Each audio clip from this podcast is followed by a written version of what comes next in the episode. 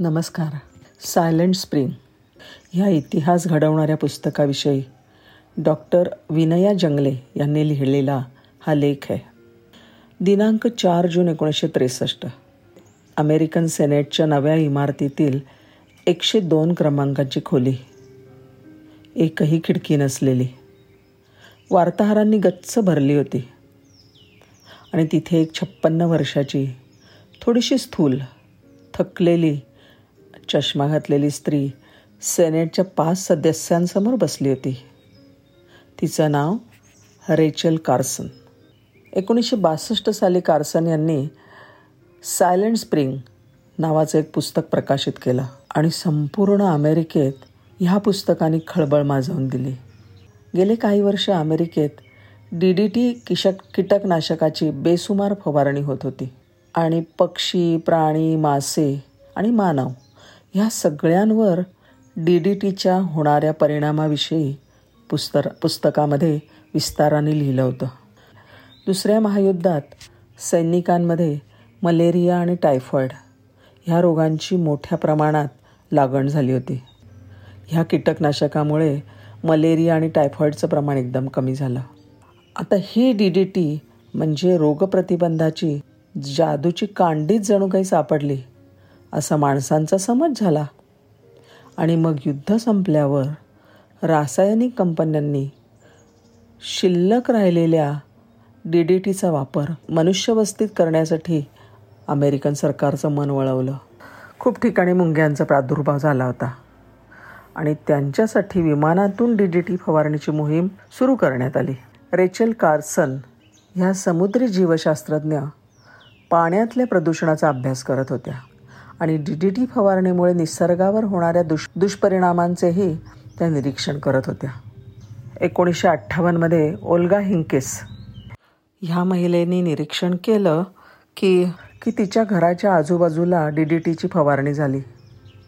आणि दुसऱ्याच दिवशी कितीतरी पक्षी तिच्या परसदारात मरून पडलेले तिने पाहिलं ही माहिती तिने रेचेलना पाठवली. आणि हे पत्र वाचून रेचेलबाई अस्वस्थ झाल्या. पुस्तकामध्ये सुरुवातीलाच त्यांनी अमेरिकेतल्या एका काल्पनिक गावाचं चित्र मांडलं. निसर्गसंपन्न गावात पक्षी प्राणी आणि माणसं गुण्या गोविंदाने नांदत असतात. अचानक कसला तरी अनिष्ट सडा गावावर पडतो आणि पक्षी प्राणी आजारी पडतात. माणसांमध्ये विचित्र रोगाचं थैमान वाचतं. हो डॉक्टरांनाही कळत नाही हा कोणचा रोग आहे ते. आणि हळूहळू एका जित्या जागत्या सुंदर गावाचं स्मशान बनून जातं. डी डी टीनी जिकडे तिकडे साधारण अशाच प्रकारचं चित्र निर्माण केलं होतं. पक्ष्यांची अंडी ठिसूळ झाली होती. डी डी टीच्या फवारणीनंतर मेलेले कीटक ह्या पक्ष्यांनी खाल्ले होते. त्यांना विषबाधा झाली. पाण्यामध्ये सुद्धा डी डी टीचे अंश उतरले. जमिनीवर पडलेल्या डी डी टीमुळे भाज्या अन्नधान्य याच्यामध्ये डी डी टीचे अंश सापडायला लागले. ते माणसाच्या शरीरात आले.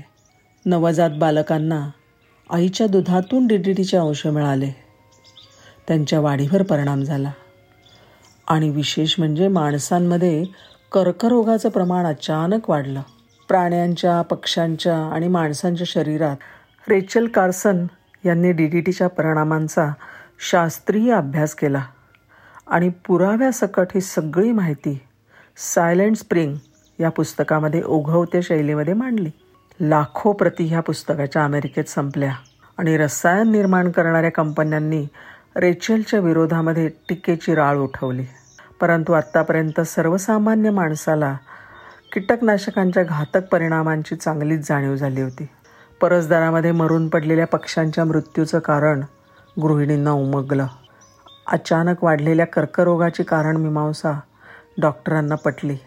पर्यावरणविषयक चळवळींना सायलेंट स्प्रिंग या पुस्तकामुळे मोठीच गती मिळाली. विसाव्या शतकामधलं एक अद्वितीय पुस्तक असा या पुस्तकाचा गौरव झाला.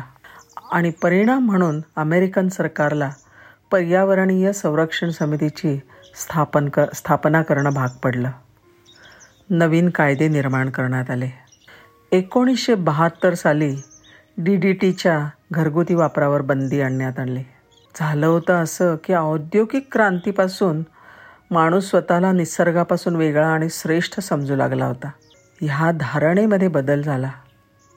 माणूससुद्धा निसर्ग साखळीतला एक दुवा आहे. ह्याची सर्वसामान्यांना जाणीव झाली. निसर्गामध्ये ओतलेले हानिकारक घटक परतून माणसापर्यंत पुन्हा येतात याचं त्याला भान आलं. अमेरिकन सेनेटसमोर बसलेल्या कार्सनबाईंनी अतिशय संतुलित असे विचार मांडले. कीटकनाशकांवर सरसकट बंदी न आणता ती वापरताना अतिशय काळजीपूर्वक आणि कमी प्रमाणात वापरले पाहिजेत ह्यावर त्यांनी जोर दिला. कीटकनाशकांच्या अनिर्बंध वापराने कीटकांची पुढची पिढी ह्या कीटकनाशकांना दाद बिलकुल देणार नाही हाही इशारा त्यांनी दिला. सेनेटचे सद सदस्य असलेल्या अर्नेस्ट ग्रुएविंग यांनी इतिहासाला वळण लावणारं पुस्तक. असा सायलेंट स्प्रिंगचा गौरव केला आणि तो सार्थच म्हणावा लागेल. धन्यवाद.